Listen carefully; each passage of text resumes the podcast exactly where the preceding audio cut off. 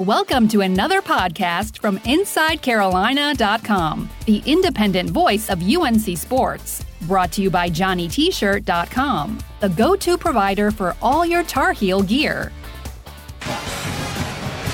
Well, just a beautiful autumn day in the Blue Ridge Mountains. The fans of the Virginia Tech Hokies dressed in colors that match the fall foliage. But beneath the scenery, this is a very hostile setting for visiting football teams. Ryan Williams, one of the stars emerging in college football, and big play quarterback Tyrod Taylor will try to increase the misery of Butch Davis and the Tar Heels of North Carolina, getting desperate for the men in blue. What's good, everybody? My name is Joey Powell, and you are tuned in to the first ever edition of the Throwback on the Inside Carolina Podcast Network. You've never heard of me before, I'm sure, but I'll let you know I'm a 2001 grad of UNC, huge fan of all things Tar Heels. Uh, I'm raising my kids up that way. My wife's a Tar Heel.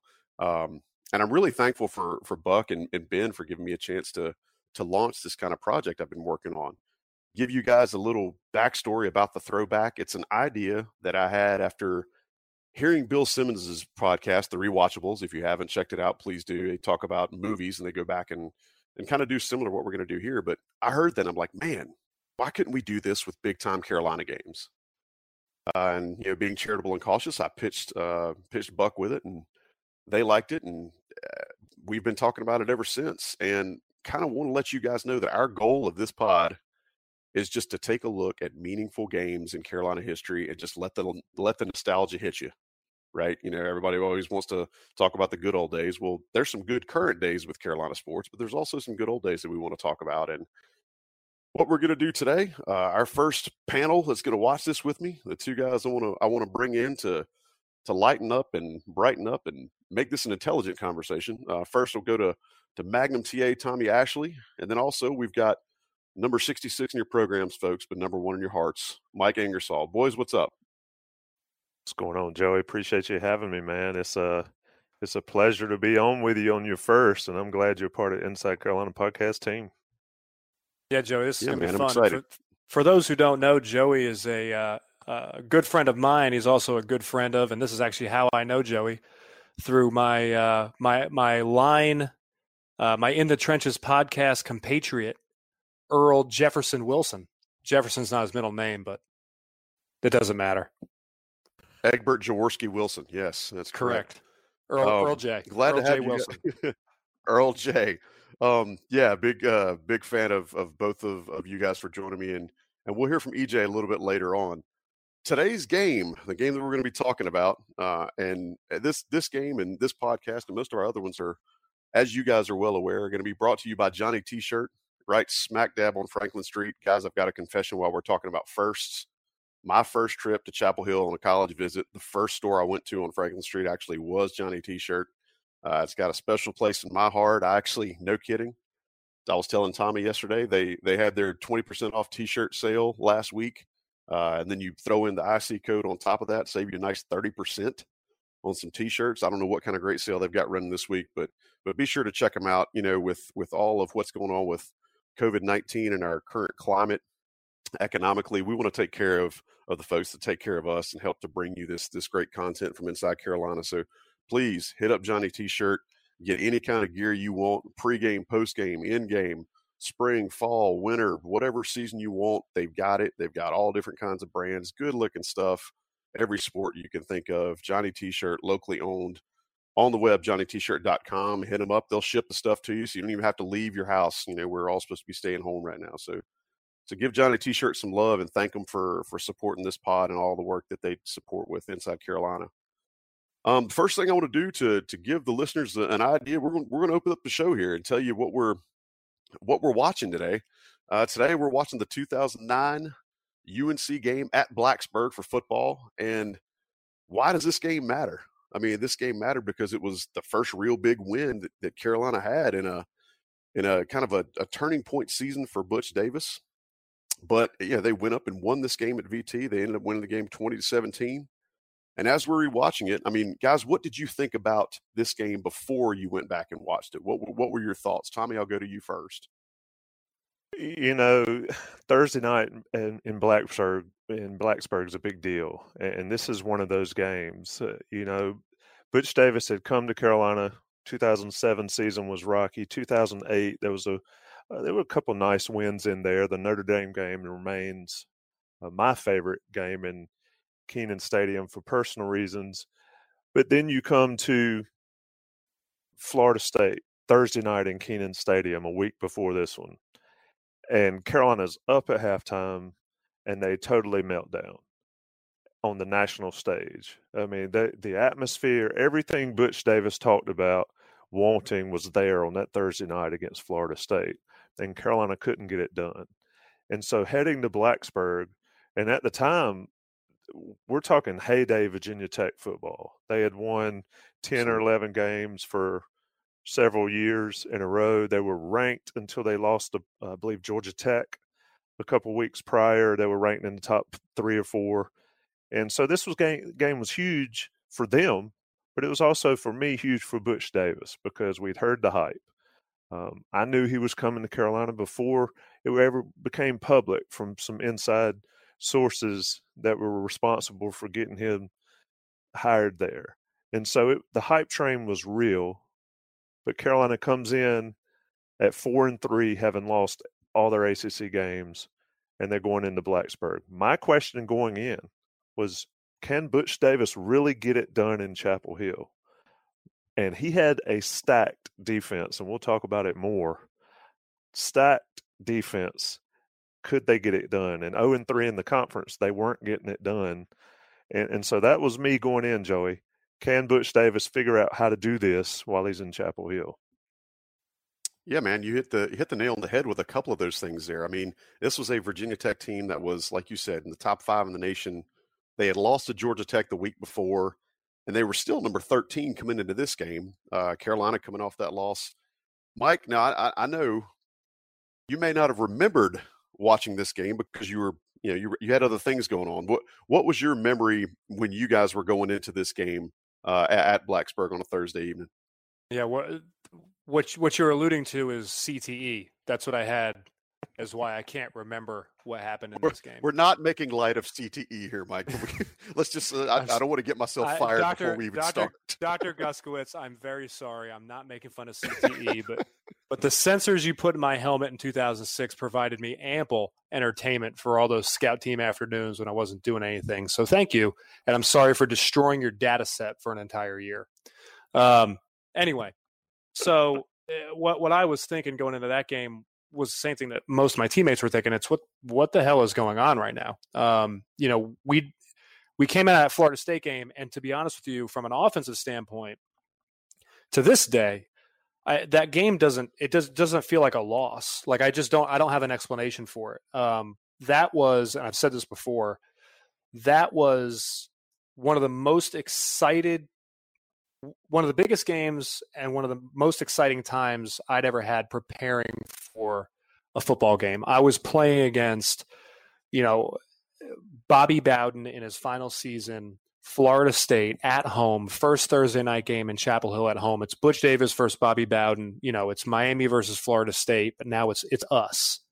Um, we had the head coach, we had the the history between the two head coaches. We had the this historical um, this this sorry this historic Florida State program coming in, and I was expecting the best, fastest, most physical athletes I'd ever seen, um, and that is not what we got. I thought that was the softest team we played all year long, and I've said that to people uh, till my Woo. face has turned blue. Um, I thought that 2009 Florida State team was one of the was was was the softest defense that we'd lined up against that I had ever lined up against as a, as a starter. Um, that includes one double opponents. That includes you know bottom feeding ACC teams. I I was I was disappointed. Now I don't know if they were factually the softest or the least disciplined or the least skilled, but I, the the expectations for me were so high going into that game that I honestly could not believe um, the talent level and the effort level that I was playing against, it was so low that I was woefully disappointed at the end of that game. That being said, we ran the ball up and down their throats, and I felt like we offensively completely dominated that game from start to finish. Lawrence Taylor was there, his first time back in Chapel Hill. He talked to us in the hotel the night before the game. I mean, he had everybody just jacked up to play that football game, and then we lost.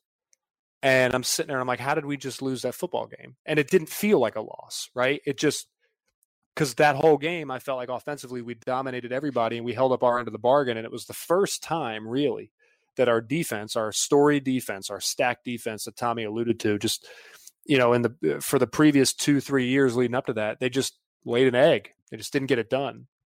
And it's like, well, can we be mad at them? I guess we can't because they've carried us through so many other games. Um, so it's really it was very it was a very weird mix of emotions. Going into Virginia Tech, it's like, well, we expect to win every game, and we had expected to win all seven games leading up to that Virginia Tech game at that point. Also, um, again, none of those felt like losses. It didn't feel like we. It felt like we gave the games away. You know that we just we didn't win the game. It wasn't that we lost it. It was that we just didn't win those games.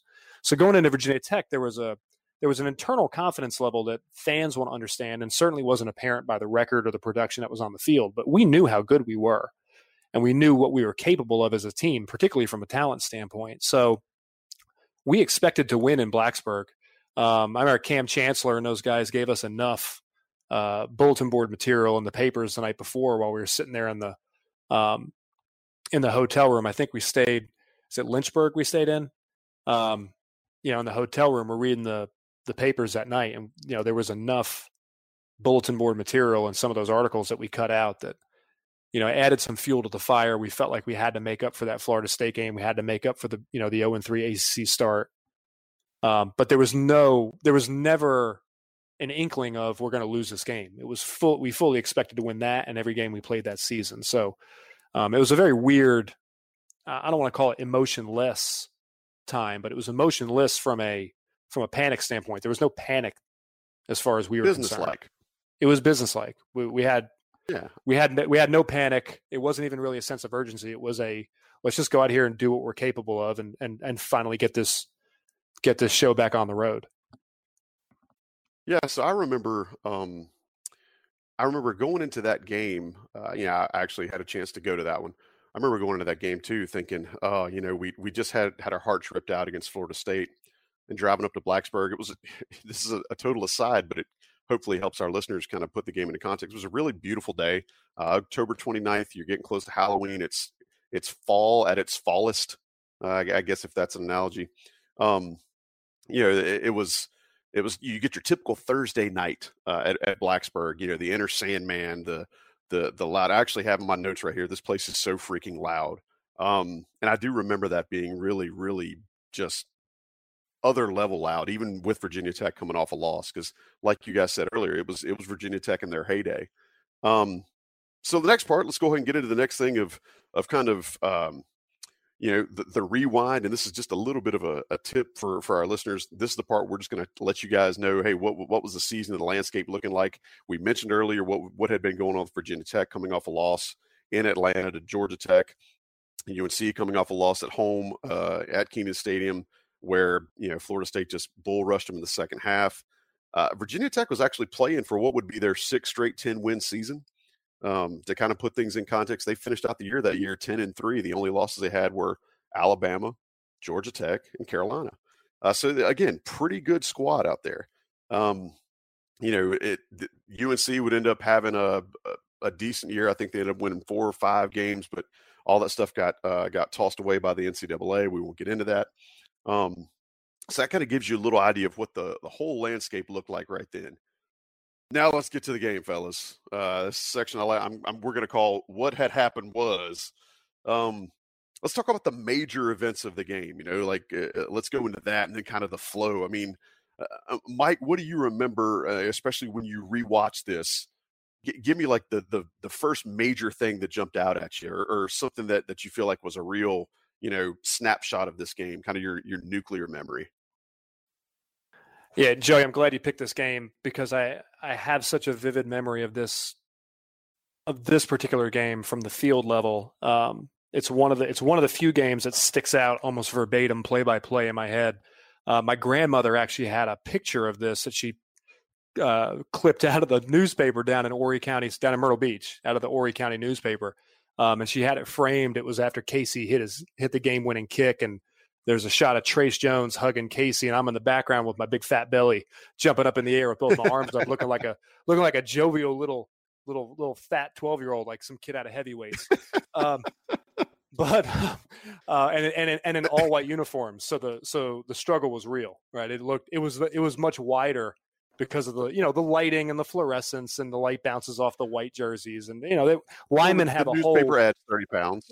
Lyman Lyman have a whole understanding of how light hits uniforms and how pictures add pounds. Trust me. Um, no, but what I mean, what's what's what what what stuck out to me was um, panning over the stadium, and you see you see those fans, right? And you see how jam packed Lane Stadium was for a Thursday night game. And folks don't really remember this, but um, on ESPN on Thursday nights, Virginia Tech had only ever lost one game at home ever. I mean, you're walking into quite literally a death valley. Like they'd lost one game ever. It was back in was it 2005 or 2004 to Matt Ryan in Boston College in the pouring rain if anybody remembers that. And Matt Ryan rolled that out game was to like his seven to six or something, wasn't it? He rolled out to his left and he launched one across his body into the end zone that we scored. That Casey kicked the game-winning kick in our game. Launched one across his body, other side of the field, and the dude caught it as he was falling down in the back of the end zone for a touchdown. He was wide open, and that's how they won the game. Um, that's the only game up until 2009 against UNC that Virginia Tech had ever lost on Thursday night at home. So, you know, you talk about the Butch Davis hype was real, Tommy. The hype to play Virginia Tech on Thursday at home was real. And as they panned over the stadium, you saw the fans jammed into that place. Um, something you didn't see this past season and has been waning for the past couple of years, which honestly is shocking to me about the Virginia Tech fan base.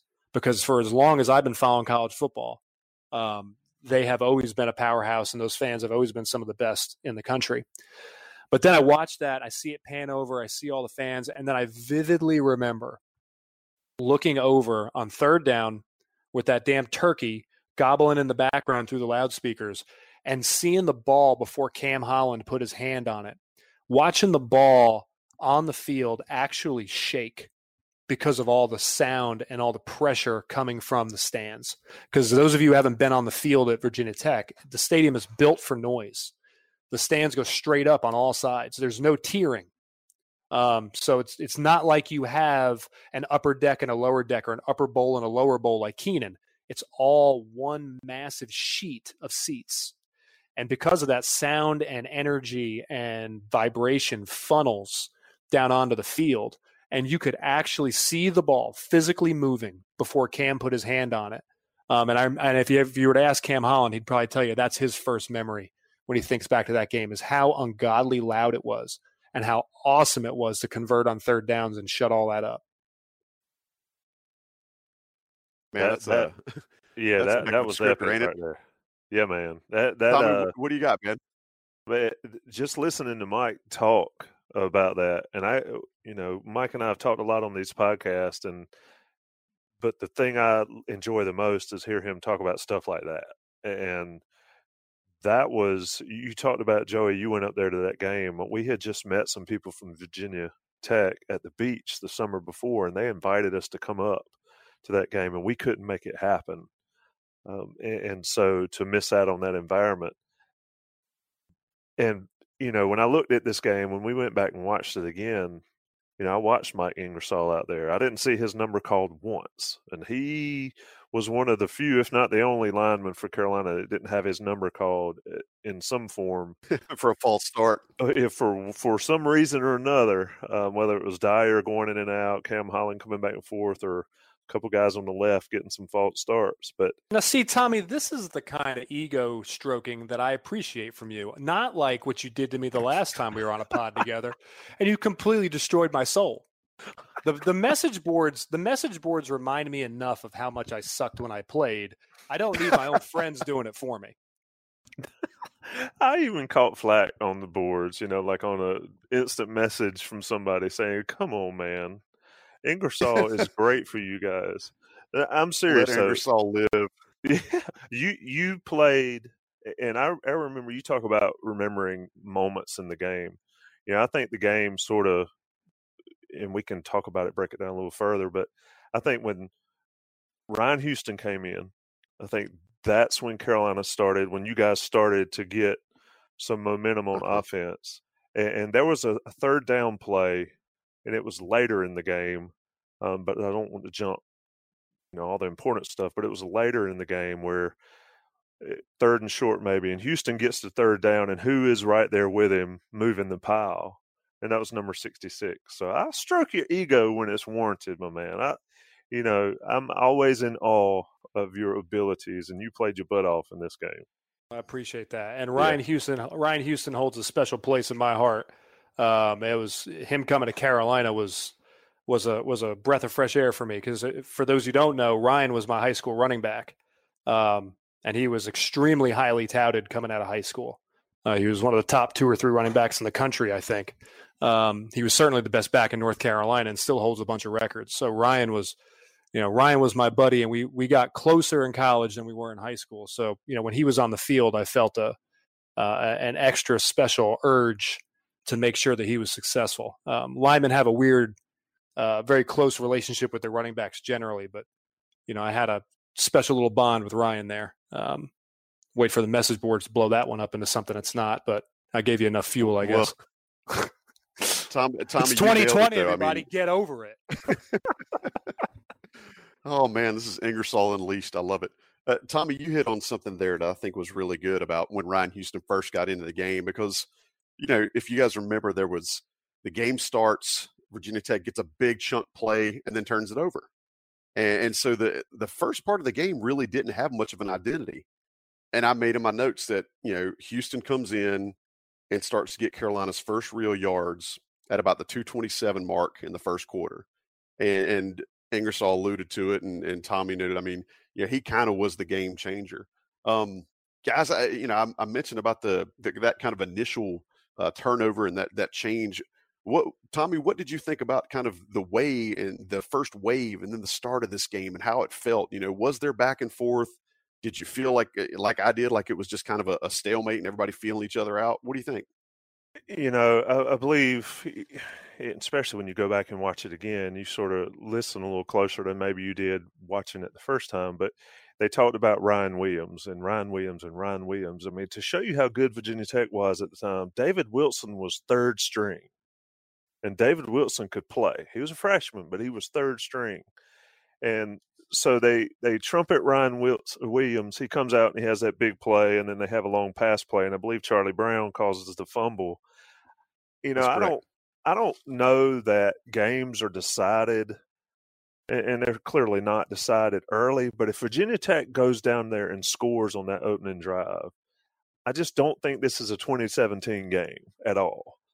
Um, because after what Florida State had done in the second half against Carolina's defense, I just think there's a lot at play there. But for Carolina to get that turnover, for Brown to make that strip, and and they get the recovery, and then it's back and forth, and it's ugly like we talked about. I mean, it was you could have missed the entire first quarter and not missed a thing until Ryan uh, Ryan Houston comes in that, and then Carolina is able to move the ball, and it remained ugly.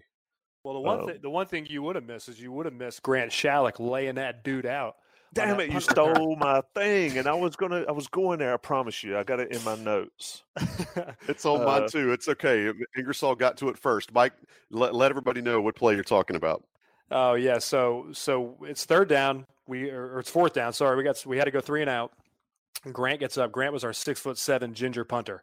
Um, kid had an absolute kid had a howitzer for a leg. Um, his problem was his furtherance was always right. His tordance was often off. Um, so Grant watch was, your, watch your mouth. We I don't know all those big words. Yeah, yeah, yeah.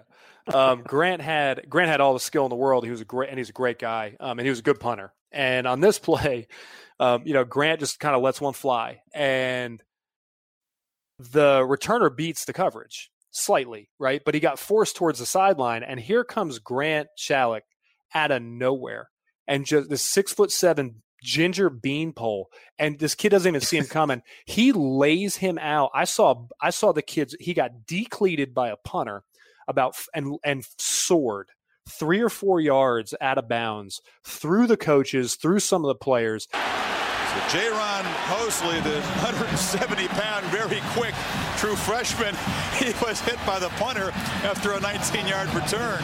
The punter a was physical tackle. Uh, but this is an athlete. We were talking to Butch Davis in, in pregame, and this this punter is a big physical athlete from high school. And Grant gets up and he's just going nuts. And Butch comes over and starts punching the kid in the helmet. It was the most excited I think I'd ever seen Butch Davis at that point.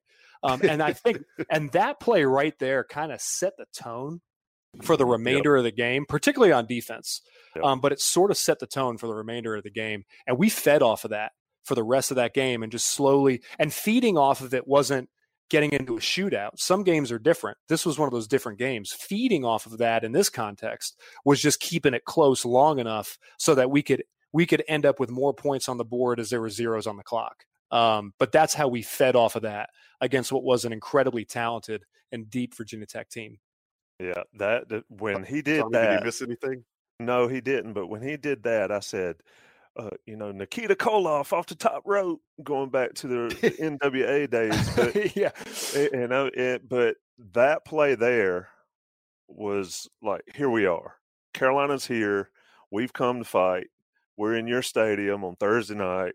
You got it rocking and rolling, and our punter just sickled your kid, and now it's time to play. And then from there, I thought Carolina had the upper hand, and one of the guys that we hadn't talked about yet, and is probably one of those guys that might not be in Carolina history books anymore, but Greg Little came to play after that, and that's when it really absolutely. Turned.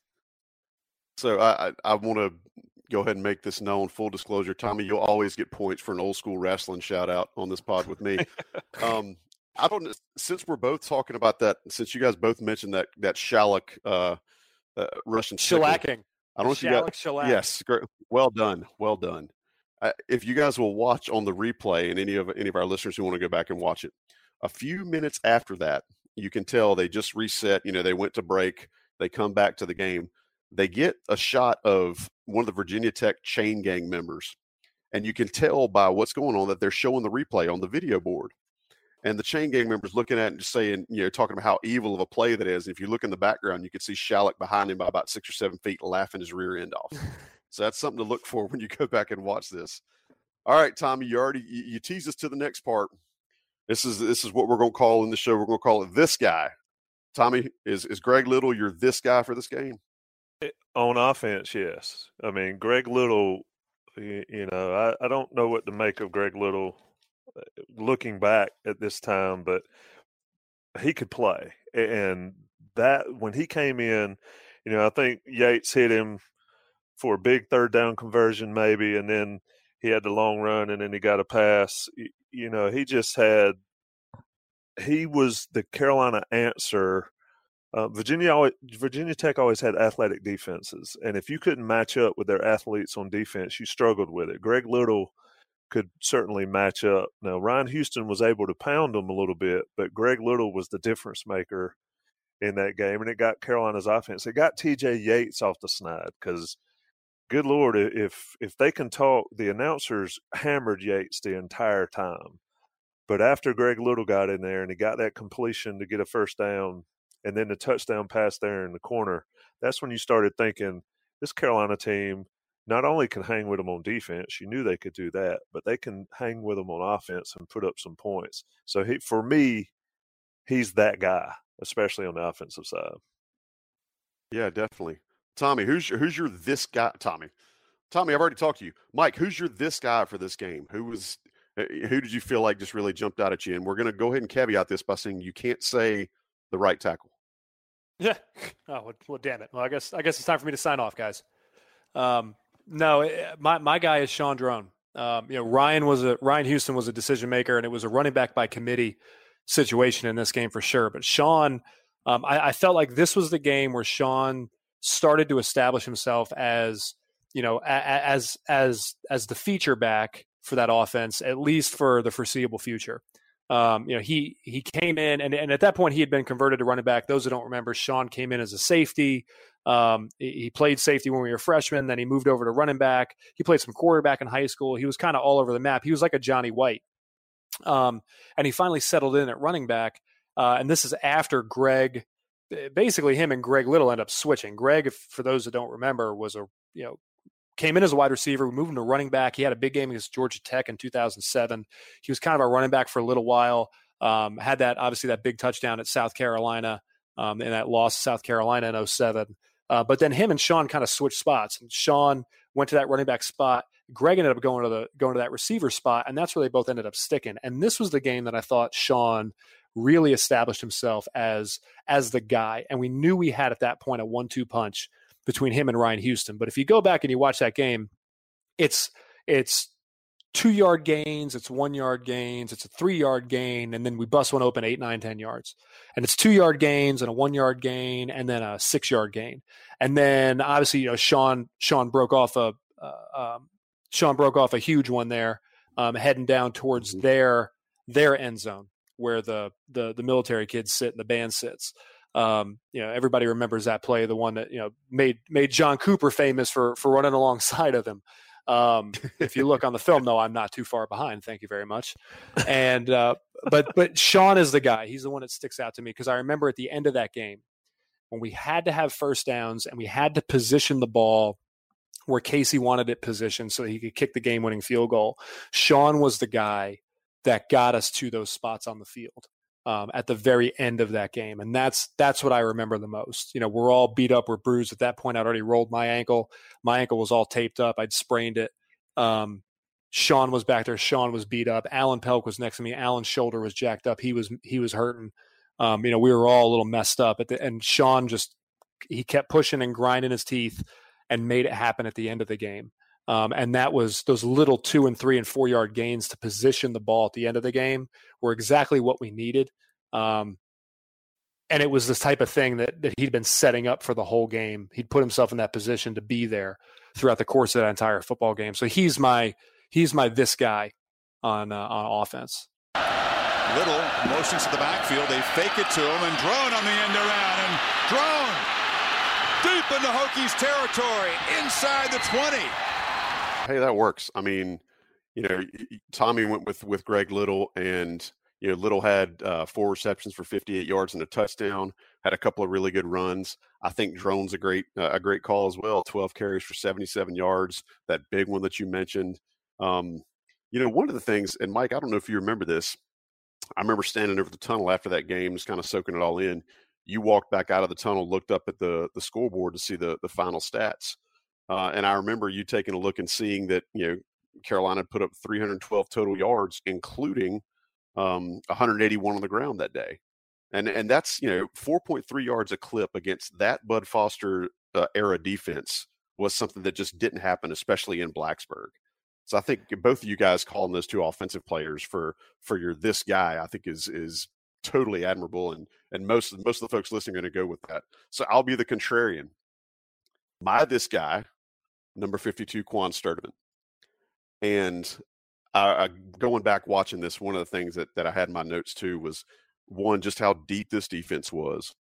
But one of the great things about this defense and the defense under uh, under Butch Davis was they were so good at funneling the ball back towards wherever the help was. And I always felt like Quan was that first guy where even if he wasn't making a tackle, he had some big hits and some pretty solid, pretty solid sacks uh, in that game. But Quan was always kind of the guy that was the first one there to push back towards where his help was coming from to to keep a play from from blowing up and, and getting big. I, I, feel like that whole game you never saw him out of place, but you really heard his name called a whole lot. So I'll just be the contrarian and throw Quan in there as as, as my this guy. Uh, but I, I think all three of those are probably pretty all pretty pretty solid pretty solid points. Well, yeah. I will. I will tell. I will tell you this. Uh, sorry, Tommy, I didn't mean to cut you off there, but I, I will tell you this: if we're going to go with a defensive guy, and this isn't just to keep it in the IC family, but um, my my defensive this guy is EJ Wilson from that game. And if you go back and you watch EJ, he had a huge sack against Tyrod. Um, if anybody remembers, I mean, it mm-hmm. was a it was a we had to have a stop, um, and he was able. Eh, I mean, pulling stretching his jersey out, getting him on the ground. I mean, everything he could do to get Tyrod down in that situation, we had to get him down. And EJ was the guy that got there first. But if you watch that game, and if you watch, frankly, if you watch EJ as a player generally, um, and this is pro tape, this is college tape, EJ EJ was effective, and he was a starter, and he was um, he was productive because he was always exactly where he was supposed to be and he was always doing exactly what he was supposed to do. Nobody set an edge like EJ Wilson. Um, nobody, EJ was not a guy that ever lost contain. So when you talk about funneling guys back to where the help is, Quan was one of those guys. He was oh, from from that from that from that defensive secondary, that first level, that linebacker level. Shaun or uh, sorry, Quan was always that guy. He was always in the right position. He was the EJ of that level because on the defensive line, EJ was always setting the edge. No one got outside of EJ, right? And if they were about to get outside, EJ was was so good at setting the edge that he could slow them down enough to where the help got there. But EJ was great at setting edges and funneling guys back to the middle of the defense. Um, exactly as he was coached to do, and he did that that entire game against Virginia Tech. Um, in the run game, in the pass game. He was getting pressure the whole game on Tyrod, and those were good for the most part. Those were good Virginia Tech tackles. I didn't think they were as good as this. This sounds arrogant. I didn't think they were as good as our tackles or our offensive line, but they were very. That was a very good Virginia Tech offensive line. Those are good tackles. EJ was better that day. Um, Robert Quinn obviously was Robert Quinn. He's a phenomenal player, freak athlete. But EJ, I thought, was the guy on the defensive line that made the difference, and he was the one that made that defense go that day for sure. You know what's ridiculous about this discussion is, and this is why what I said in the opening uh, going into this game is we hadn't even talked about Bruce Carter. And, and 54 was everywhere that game as well. And when you look at that defense that Carolina put out there, you had Bruce Carter, Quan Sturdivant, and a freshman Kevin Reddick. And then you had Robert Quinn, EJ Wilson, and either Austin, you, you had Austin in the middle, you had uh, Tydreke Powell. Yep, Tydreke Powell, and you had all these guys, and they rotated through. And Al Mullins, Michael McAdoo. Oh, um. There was another defensive end that. Yeah, I mean, there was. Uh, you're it's exactly ridiculous. right, Tommy. I, it was a legitimate eight deep of pure talent. Yeah, and then you had Searcy and Burney and Charlie Brown in the back there. I mean, this defense was loaded. Deunta, Deunta it, Williams, number one safety in the draft before he broke his leg. Yeah, I mean, think about the defense that they put on the field, and, and a lot of people talk about Mack Brown's current recruiting and where it's going to go and whatever. You imagine that 2009 defense and and that unit that they put out there because Tyrod Taylor could he was good and he made some good throws and they were all over him the entire night. Carter going sideline to sidelines. I mean, it, this is one of the games where they had to produce, they had to do what the hype said they could do, and they ended up doing it. But I agree with you guys, and I agree with you too, Mike. Is EJ played his butt off. If there was one guy that didn't get the hype as much as the others did, it was EJ, and he was the difference maker on on that side of the ball that night. We're going to talk talk to EJ a little bit later on, uh, but you guys are exactly right. He had a heck of a night. Um, had a sack, had a couple of hurries. And if I'm not mistaken, I, I do want to withhold the right to be incorrect here, but I think he was the one that hit that ball that was moving forward that they eventually said was not a fumble, and I'm still not sure that wasn't a fumble. Um, you know, we'd like to like to give a big thanks to Ron Cherry that evening. I I had in my notes, you know, going back, were there any controversies in the game? And I just written big letters, Ron Ron Cherry. Cherry. Yeah. Well, let, let me Ron tell you, Cherry. you're right about Ron Cherry then, and that I still think they missed a fumble there. But I tell you what, Ron Cherry's not as bad as some of the ones they've got on sidelines or in stripes these days. So sometimes that, is, that is accurate. You know, it, he was not good, and he screwed Carolina more than once against Virginia Tech, um, both on that night and I believe the year before, maybe the year after. He screwed um, us against State that same year. He he he ref the State game in 2009. If anybody but, remembers, that was a 10 point game the whole game, and we ended up losing it. Yeah, but I mean, you you you hit the nail on the head. I, and if we talked about one play, if Virginia Tech would have won that game, that one play would that been a, been that missed fumble call because they went down and scored right after that, and, and yep. so that was a huge play. Let me eh, one name I didn't mention on defense, and I know we need to move on, Joey, but Bruce Carter's backup, Zach Brown. Are you kidding? and didn't see the field. didn't see the fields. Played in the league forever. I mean, just incredible defense. Yeah, that's that. It does. I remember. It's funny you said that, Tommy. I remember watching the game back, and I saw at one point they had a sideline shot of of Coach Davis and Coach Pittman, and you could see Zach right behind him, as young as you know, young as the day is long. And I'm sitting there thinking he's not playing. Oh, it's because he's playing behind freaking Bruce Carter. Um, no, it's a your, your point is solid in that one. All right, guys. Next segment of the show we like to call "In My Feelings." Uh, uh, Mike, you you had some really good, deep down, you know, hair standing up on your arms, vivid memories before the game. What did rewatching the game make you feel? You know what I remember the most about that? Seeing it on tape. I remember the grass. So Virginia Tech's field is unlike most other fields. It's a Bermuda grass field, but it's it's heavily sanded and the grass is really really short. And at that time of year, it, you can't see it from the stands, but when you're down on the field level, the grass is actually kind of spread out. It's a little sparse, and it makes for a very fast track. Um, it makes it hard as a lineman to keep your footing. That's why we wore longer. You know, we wore screw-in spikes for the most part um, that time of year, particularly you know on that field. Um, but I remember that. I remember the look of the grass. I remember the feel of it. I remember how short it was. I remember the sand, um, all in your gloves and uh, caught up in your tape. And um, it, I, I remember that vividly from from rewatching it on on film. And I don't know why that's the thing that sticks out. Um, but yeah, that's that's the thing that sticks out. That and the smell of turkey legs. It just comes right back to me. like I'm sitting in the stadium, I smell it. That's what's funny to me. They eat their mascot. I mean that is, that is the most Virginia Tech Blacksburg thing ever. They eat their mascot. Yeah, I I never knew what to make about that, but I'm I'm glad you brought that up, and it's funny that it's funny that you remember smelling that on the field too, Mike. Um, Tommy's, uh, what did what did this rewatch make you feel? Is there anything that you saw at this time that maybe you hadn't seen in the past, or, or did this stir up a kind of memory deep down for you? What you got? Um, you know, I've I've talked about it really the whole show is it's not a it's not a sadness really. It's a one of those what could have been type things when we've talked about the defense that they could put together. Um, you know, I watched this game and I remember a lot about that era. People just hammered John Shoop unmercifully on the message boards and whatever social media there was back then. Um, but I mean, I think he was.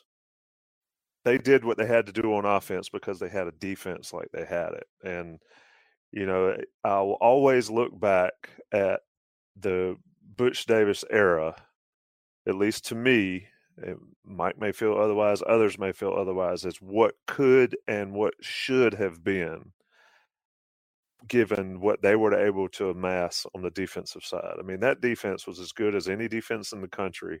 The talent was as good as anybody in the country, and they just you know, they got it done on that night at Virginia Tech. Um, and then we know what happened the next summer and all that. Eh, but that is watching this game. That's what I remember. It kind of brings back some sou- great win. Always good to beat Virginia Tech, but it kind of brings back those sour memories of that time mm. frame. Um, watching that game seeing that defense and knowing what happened with it in the end. It's, it's a conflicted type feeling, if it makes any sense. Yeah, you know, you know what the the most existential, um, the weirdest existential component of this is, is that that game technically never happened. Yeah. Um, yeah. You know, thanks to the blood sacrifice that the school made of all the wins from 08 and 09 to appease the NCAA gods. Um, you know, but the the I'll tell you what, if there was there was one play that I remember specifically from that game. Uh, it was third down. We are going into their end zone. Um, so again, opposite of where Casey kicked the game-winning field goal. Um, third down. It was third and I want to say it was somewhere between six and eight yards. So third and six to eight. We had to have it because we it was one of those times where you felt like this game is over if we don't convert this third down. We have to convert this third down. And Shoop called uh, we called it back then. It was 378, right? But what that was was a Liz for the offensive line. It was a, it was a, it was a full slide left. Um, it was a five man protection, um, or excuse me, six man protection. You had a tight end on the side to the slide, and then the back would come off the backside. And I remember we saw it. We saw the blitz coming before. I mean, was, I'll never forget. Re, I mean, we just for whatever reason that was the one time that they tipped the blitz, and Tech was really good and, and is really good about not tipping their blitzes and they tipped it. And I remember Jason Worilds was lined up alongside of me or across from me. Um, number six, good player. Number, Number six back then, he played for the Steelers. He was a very good player. He was the fastest defensive end that I ever lined up against at any level. Um, he's also a really good, really nice guy. Um, but as most of those tech guys were, we got along. Personal note, we got along very well with those guys. They were, they were hell, they were held athlete. Every single one of them across the board. They were great competitors, but they're also good people for the most part. But um, but yeah, so it's third down, third and six to eight. Shoop calls 378. Um, we slide left. I see Worilds leaning before the snap. We hit him with a hard three. So hut, hut, hut. And on the second hut, Worilds kind of tipped. And I saw him coming inside. So I just sat there and I waited on him. And I let him, I let him go ahead and come inside because we knew they were wrapping the blitz around the other side. And I grabbed him and I, I'll never forget just burying him down into the three technique. And me and Alan Pelc just washed that whole side of the line down the entire defensive line up just kind of bowling over. We create this mush right in the middle. TJ TJ turns to his left, and there's Greg Little running to the corner and hits Greg Little for a corner for a touchdown on a third down that we were just trying to convert, and ended, ended up being ended up being points for us. And that was you know between the Schallock hit, we felt like that was a turning point, you know, from a morale standpoint. Um, scoring there in that situation when we when we weren't trying to, we just wanted to convert and got a little bit of good luck, right? Scoring there is is at the point at that point I looked at that game and I, I thought to myself, we're winning this game. There's always a point in a game where you know it's either won or it's lost for the most part. That was the point that I knew something told me we're winning this football game. Um, and that made the rest of the game easier. But you know, you mentioned people giving John Shoop a lot of a lot of grief, Tommy. Um, one thing I want fans to take away from that game is that no one understands how difficult it was to run into a Bud Foster defense. Throwing the ball is hard enough with the way they disguise their zone blitzes and whatnot and their coverages.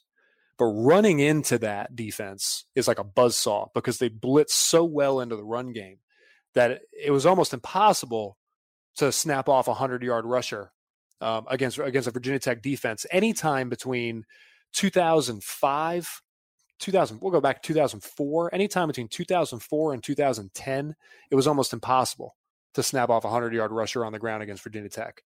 Um, and like you mentioned earlier joey um, you know we had 181 yards rushing in that game um, shaun had 77 of those and it was a running back by committee situation um, I don't think fans understand how difficult that was and how much pride as an offensive line we took in that. It didn't look pretty. At the end of the game, you wouldn't say, wow, they almost had 200 yards rushing, but we did.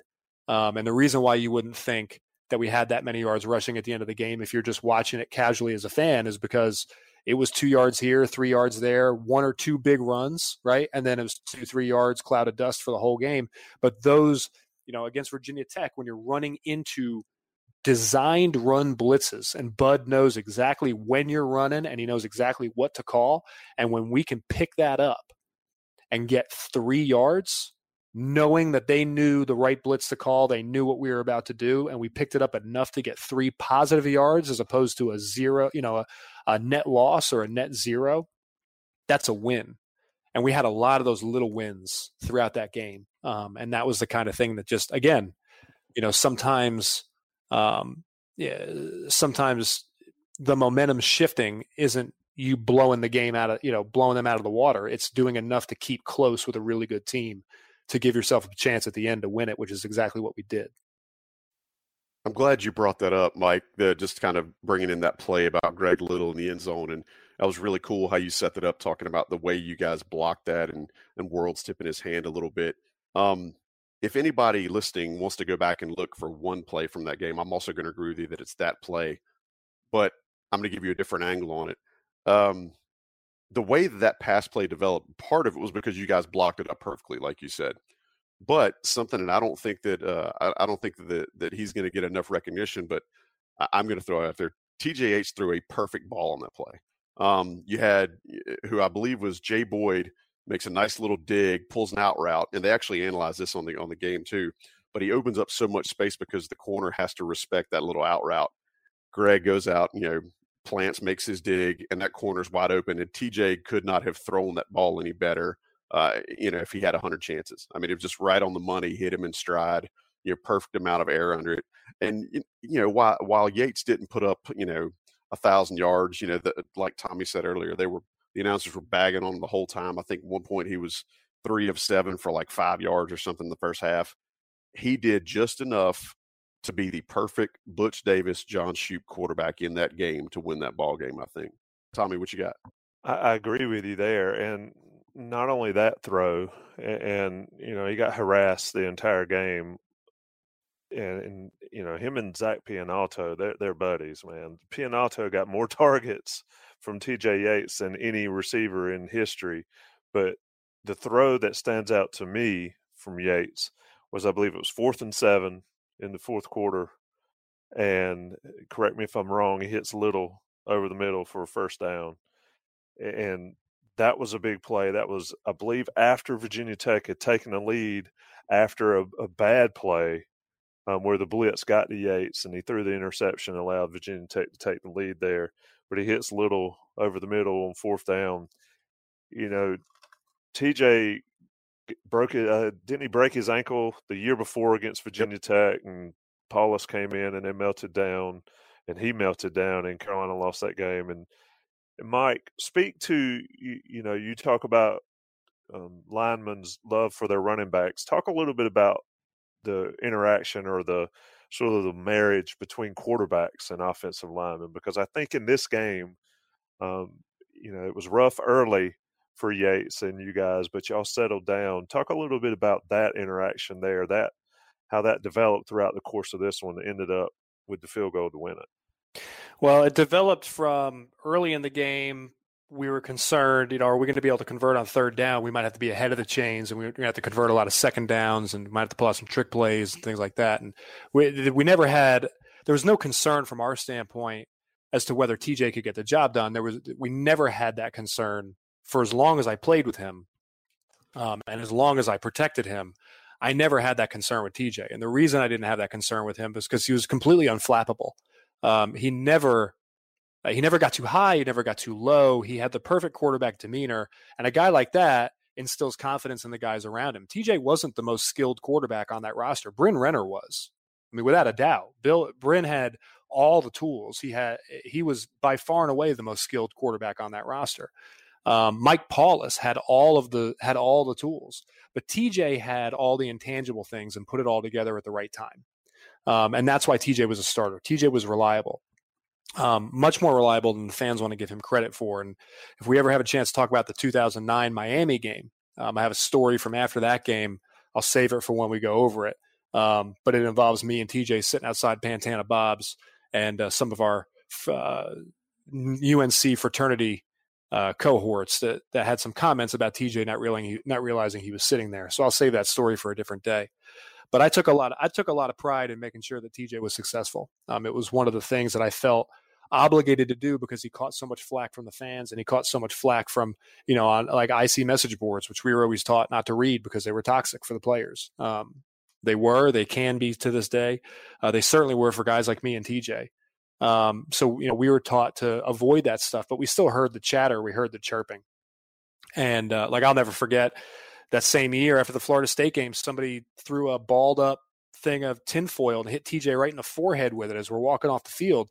That game wasn't TJ's fault. I mean, we put up what was the final score of that game? I think we put up 27 or 30 points or something like that. That game was that game was a blowout at halftime. That game was over at halftime. That that wasn't that game wasn't was TJ's fault. 27 was the final, I believe. Yep. I mean, you score 27 points, you should be any football team with that defense that we had, right? Again, that was a freak game. It was a freak way the way it ended.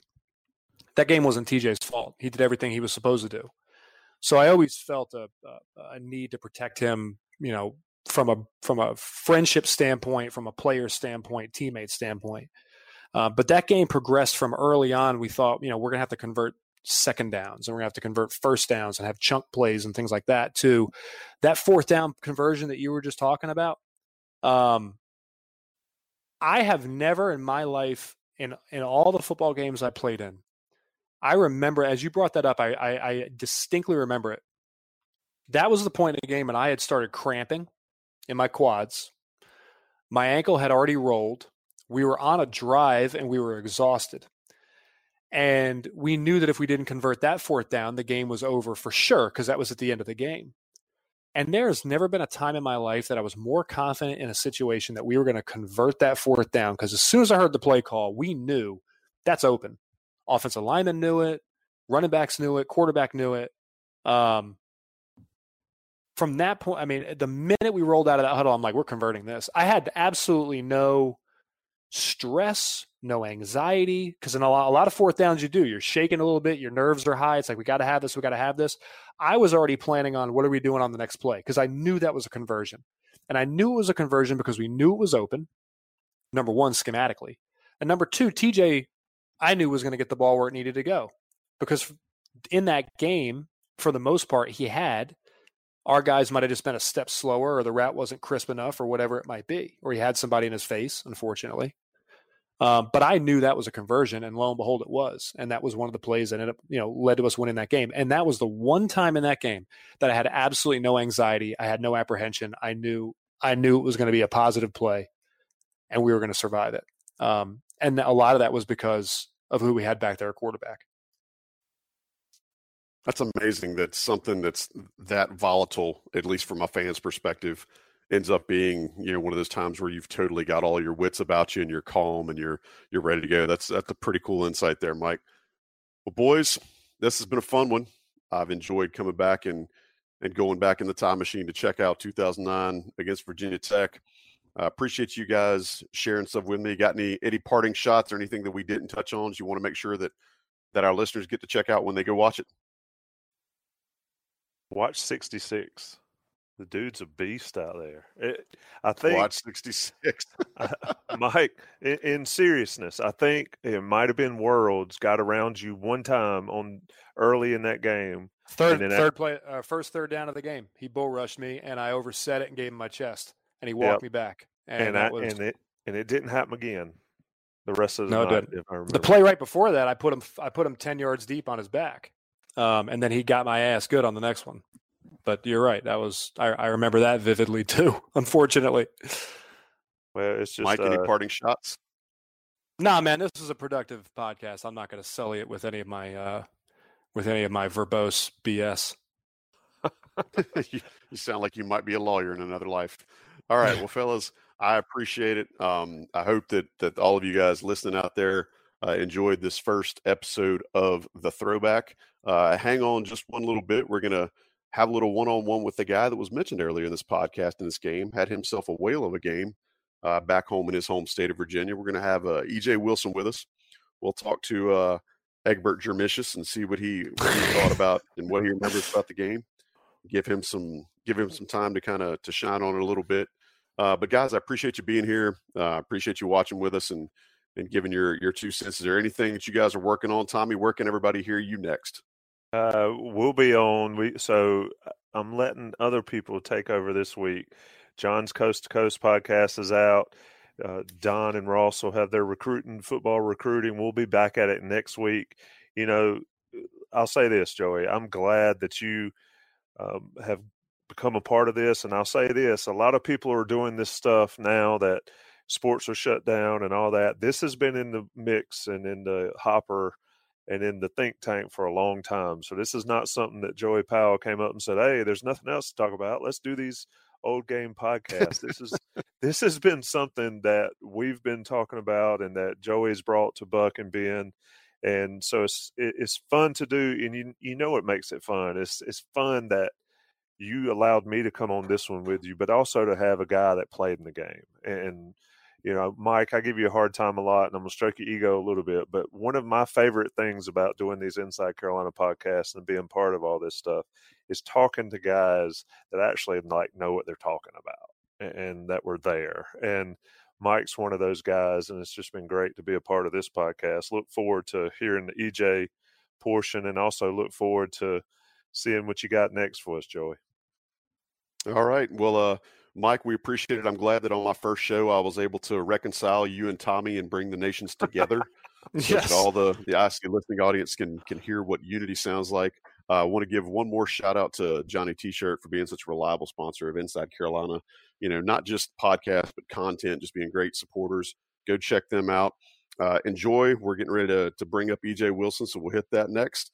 Uh, and then hope you guys will will tune in next time uh, on the throwback. We're going to be looking at a basketball game from 2017. We just hit up on the three year anniversary of it. It's the Elite Eight game in Memphis against Kentucky. And uh, gentleman by the name of Luke Maye might come up that day. But appreciate you guys listening to us. Uh, we'll be back next time. Enjoy our talk with EJ Wilson, and we'll catch you guys on the other side. Thanks, Joey. Every sport has their big, juicy controversy. Boxing has the Mike Tyson ear bite. Cycling has Lance Armstrong. Baseball has its steroid era. Curling has. Broomgate. It's a story of broken relationships, houses divided, corporate rivalry, and a performance enhancing broom. It was a year I'd like to forget. Broomgate, available now. MTV's official Challenge podcast is back for another season. And so are we. I'm Tori Deal. And I'm Aneesa Ferreira. The wait is over, guys. All Stars 4 is finally here. And this season takes it to a whole new level old school legends, modern power players, and ex lovers are all competing in Cape Town, South Africa for the prize of $300,000. And we're going to be right here along with you fans, covering every episode on the podcast. Listen to MTV's official Challenge podcast wherever you get your podcasts. All right, guys. Thank you guys for sticking with us. Appreciate you listening to the first part of our first episode ever of the Throwback here on Inside Carolina podcast. Uh, with me right now is a guy that you just heard Mike and Tommy and I mention a couple of times, and believe it or not, uh, Mike actually said some positive things. Uh, EJ really? Wilson, number ninety-two, who you who he did, he absolutely did. You can you'll hear it when this when this gets uh, disseminated o- over the uh, IC network later. But um, yeah, man, he, he we all had some positive things about you. You had a really good game. I mean, we're this is the 2009 game at Blacksburg.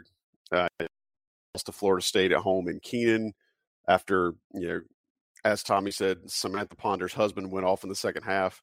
Um, so I just wanted to talk to you about it because this is one of your better games. And uh, t- tell us, EJ. I mean, uh, you know, matter of fact, let me go ahead and get get you in full Al Bundy mode here. All right, let's go. In this game, EJ posted uh, three total tackles, one of which was a uh, sack for nine yards of Tyrod Taylor. That, as you remember going back and watching y'all, EJ literally has him in his grasp, switches hands, almost pulls his shirt down to about where Tyrod's knees are. Taylor pressured, trying to get away, and he is dropped by EJ Wilson.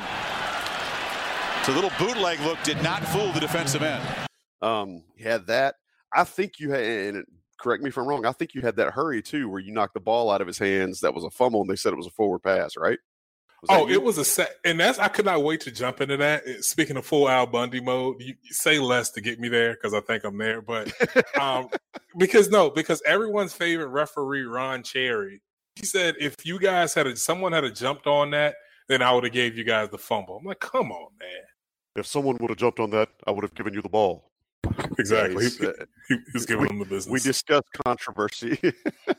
we discussed controversy in our panel in our panel part. But yeah, man, you had a you had a whale of a game in this. And one of the things, and I believe it was Tommy that said it was um, no, actually it was Mike. He said that you know you were the guy that really set that edge all day, and it kept them from being able to do what they wanted to do with Ryan Williams and running. What do you remember specifically about you know, was there something different in your preparation for this game? Was there something different in your mindset going into it? Was it being back home in Virginia? What was it that that helped you play such a good game that night? Honestly, it was the perfect storm. Um, what a lot of people don't know is this game was played the day after my birthday, so I had to spend my my uh, second birthday in that hotel room just watching film. And I mean, it was my last opportunity to play in the state of Virginia. Um, so I mean, it was a it was a pretty big deal to me. I mean, growing up Blacksburg, uh, Virginia Tech, they're unbeatable in Blacksburg on a Thursday night, and I felt like we had the team then to beat them. Uh, they kind of got out of our grasp a couple years before that, so I felt like we kind of had their number. But I mean, my my preparation for that was definitely a little bit more focused. I mean, I, we knew that team; they are very consistent. They had the same offensive coordinators. They pretty much ran the same offense, and they always had the same style of quarterback. It's just that now with Tyrod playing the way that he was playing, it was kind of a different animal because not only could the quarterback run, I mean, he was a very, very skilled passer back, back in the pocket. Um, but uh, funny story is, I almost did not make it to this game. Um, so uh, I actually I was roommates in a house with Shaun Draughn, Vince Jacobs,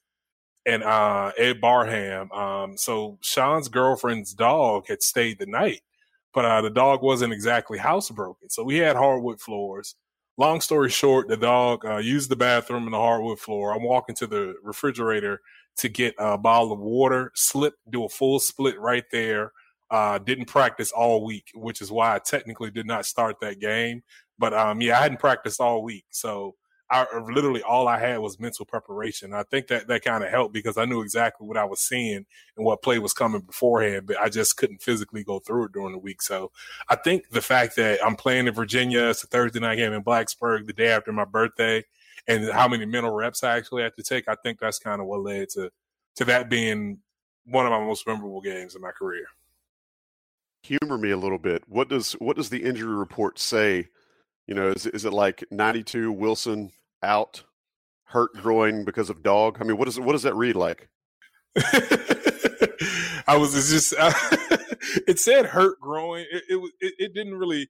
Of course, in college, it doesn't have to be that descriptive, but uh, within the the training room, uh, just on the chart, it just said dog pee. So I mean, the trainers got a pretty good kick out of that. I mean, it, it was legit. Like I, I, could barely walk. Like I I was taped up all week, man. It, it was a bad situation.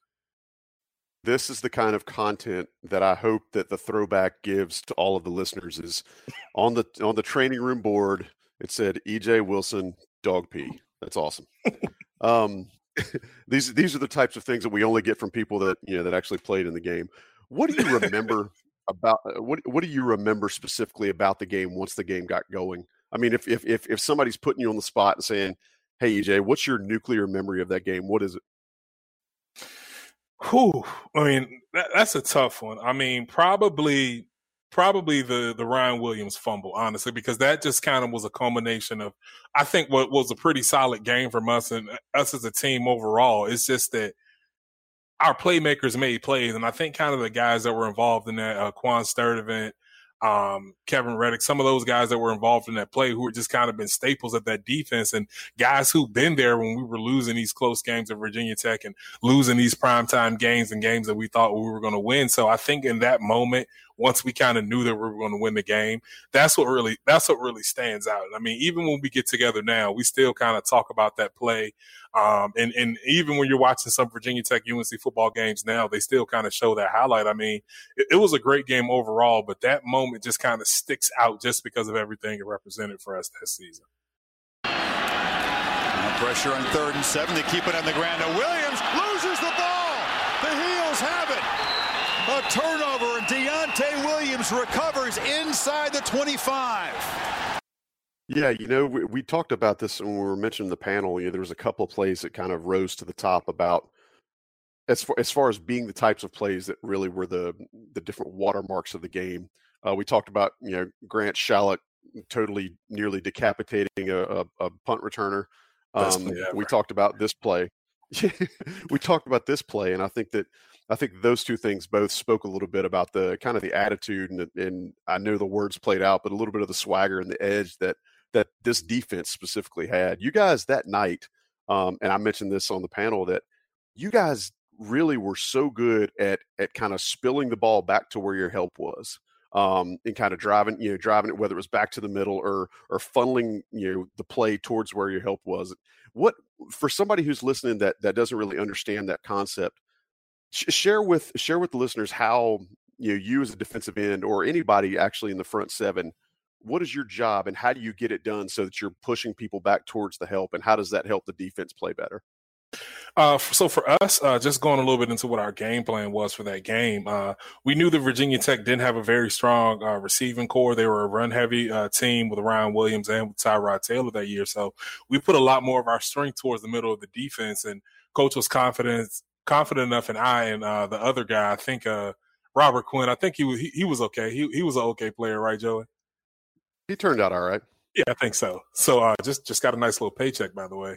So um, he uh, he uh, they knew uh, coaches had the confidence in us that we could really contain anything that was going to come outside, uh, even if it was Tyrod trying to escape the pocket. So um, it, it, it just that that was just our job. I mean, the, I guess the easiest way to, to explain it is that everything works on a chain. If if you know that it's your job to, to set the outside and not let anything else get out of there, you want to make sure that you're going in there, you're being stout. And, and specifically the technique that we played, uh, there, there, are two things you can do. You can spill it or you can hammer. We were doing a, a, lot of hammering, not trying to let anything get outside, as we mentioned, because we had loaded the box a little bit on our defense. So it was our job to make sure that everything everything uh, flowed. Of course, for me, I was uh, always well, most of the time on the strong side.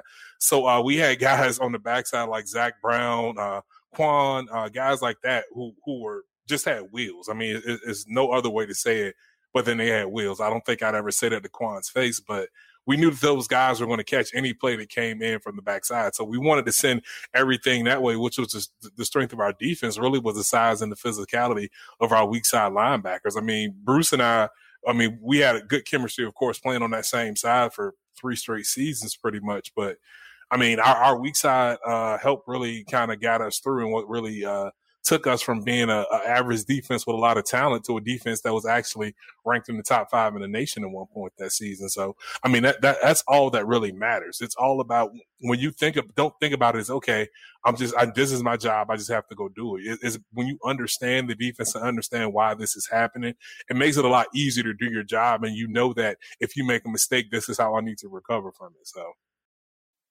Yeah, that's you. You really touched on a couple of things there that I think are, are very memorable, not only about this game but about the defense. It's just there was so much depth and there was so much speed. You mentioned guys being able to lock down the backside, you know, just because they were so fast, they were able to to cover in space. I mean, if you think about, it, you've got those guys as your front seven, then you got you know Deunta Williams, who was an absolute you know lightning rod of of pain coming down into the box sometimes too. So I mean, you guys had really pressure that you could bring from anywhere.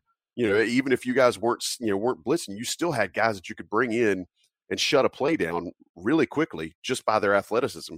So when you have a night like tonight, like this game, where you guys all really seem to be kind of working together, and to your point earlier, you know, everybody's flowing together and kind of feeding off each other in that kind of chain reaction. It's really impressive to see. Oh yeah, man, I, I really enjoyed it. I mean, that's and, and I think that's why when I talk to people now, I find myself talking a lot more about our days in college because I mean, for for that group of guys, like, and it's really kind of a separation. I mean, there's not a hard line when you're talking about personal relationships when it comes to one coach's recruits versus another coach's recruits. But in this situation, I mean, we were competing with playing time with a lot of Coach Davis's guys, and for us, you really look at some of those guys who were the and, and, and not to not to try to sound cocky or anything, but who are really the stalwarts of that defense. Uh, myself, Coach Coach uh, Coach Bunting recruit, Cam Thomas, Coach Bunting recruit, Deunta Williams, Kendrick Burney, uh, Charles Brown, all Coach Bunting recruits. And then you think about some of the talent that we were, were able to add with guys like Robert Quinn, Quinton Coples, Tydreke Powell, Marvin Austin, Zach Brown, uh, Quan Sturdivant, uh, Bruce Carter. When when we really kind of clicked and we and we was like, hey, you guys are the young guys. We're not going to treat you any differently. When, when that kind of all that kind of culminated that night, as I mentioned before, with why that moment stuck out in my mind because you have a, a you have a group of older guys who are who are sitting here, who've been in this program, who've been through these moments and know how much it actually sucks to lose to guys who are just complete really freaks of nature and, and, amazing football players and who've who've taken what we have as far as knowledge and being disciplined and kind of put that on top of their athletic ability. And that's why you saw two years later, UNC has the record for most players drafted in one NFL draft. So I think that moment kind of spoke to where our program was headed at that time. Yeah, you guys were definitely galvanized as as a unit that night. All right, so peel back the curtain a little bit. You know, there, there's obviously when you have big wins within a program, and this one, you know, regardless of what the NCAA does about you know erasing wins and all that nonsense, there, there's a lot of times when you have a really big program kind of era defining win like this was. Again, you mentioned how rare it was for Virginia Tech to lose on a Thursday night in Blacksburg. This is one where they did lose, and, and it was a, a Carolina victory. To peel back the curtain a little bit and let everybody know something that that you guys experienced, whether it was in the locker room or the bus ride or or whatever that that stands out to you from that game it was just a celebration on the field afterwards. I mean, I still have pictures and, and, pictures that we pull from the internet and we share with each other now. I mean, we celebrated as if we won the ACC championship because honestly, that's what it felt. I think that not only did we see that, hey, this is a big ACC win and can put us in contention for, if not the ACC championship game, for a more prestigious bowl game in the postseason. But as I mentioned, it was a culmination of all the hard work and effort we put into changing that program around. So I mean, we just kind of let it loose, and and I will say that there were some probably non NCAA friendly uh, celebrations that weekend, not involving money. So don't try to get me caught up on that. More so of the it won't get me, won't get me. No, more so the consuming of alcohol and the overall debauchery that took place. But I mean, it was it was it was a big moment, man. And still, I, I can still remember some of the moments from that night so vividly from the random freestyle sessions on the bus back to just people being eager to get back and actually watch the film and actually do workouts and do conditioning the next day to kind of get our bodies right. So that kind of it, it, was a different it was a different tune in the locker room. And I mean that was right smack dab in the middle towards the end of the season. So it was a, it was a great win exactly when we needed it. Yep. October 29th, 2009 in Blacksburg, Virginia was a you know, when you go back and look at the kind of the history of Carolina football, a lot of people try to get rid of the, the thoughts about you know the Butch Davis era, but this was a big win for the program and a big win for for Carolina football as a whole. So I uh, appreciate you sharing your insight with us. EJ, you want to let everybody know when the next time they'll be able to hear you on the hear your dulcet tones over the Inside Carolina podcast? When, when uh, the next time they hear you outside of this? Uh, the next time, you mean out of this, or, or, or on this specific show, or just Inside Carolina? Period just not this. Where can where can someone else hear from you if they want to hear from you? Oh, well, you can go to Inside the Trenches podcast with uh, myself, John Seiglie, uh, and Mike Ingersoll. Uh, sometimes I, am really the, the, the voice of calm for Mike. Mike Ingersoll, if you guys have listened to a lot of our podcasts, is an angry person who I chose to be best friends with about 14 years ago kind of rethinking that decision as time goes on. But yeah, uh, uh, we we have a lot of fun. So uh, check us out, listen to us on there, and hopefully uh, Joey will have me back uh, to share a few thoughts uh, on this podcast with him as well. Yeah, man, we'll definitely do that. I appreciate you opening up with us today. Appreciate you giving us your time and kind of going in the Wayback Machine, talking about this game. You know, again, 2017, Carolina comes out on top in Blacksburg, comes off the mountain with that W buddy. I appreciate it. It's always good to talk to you. I'll uh, next time we next time we talk, it'll be over some cold beverages. How's that sound? Hey, it sounds great, man. Just uh, I can't wait for this quarantine to break, man. Always good times talking about old times with old friends, man. All right, well, EJ, we appreciate it. Thank you guys for listening out there. Appreciate you hearing the the complete edition of the first episode of the Throwback on the Inside Carolina podcast. Uh, we hope you'll check us out next time. Thanks once again to Johnny T-shirt. Uh, thanks to John Seiglie for editing it, and we'll catch you guys next time. Take it light. Thanks for listening to another podcast from InsideCarolina.com. Brought to you by JohnnyT-shirt.com. Where to go for your next Tar Heel gear purchase.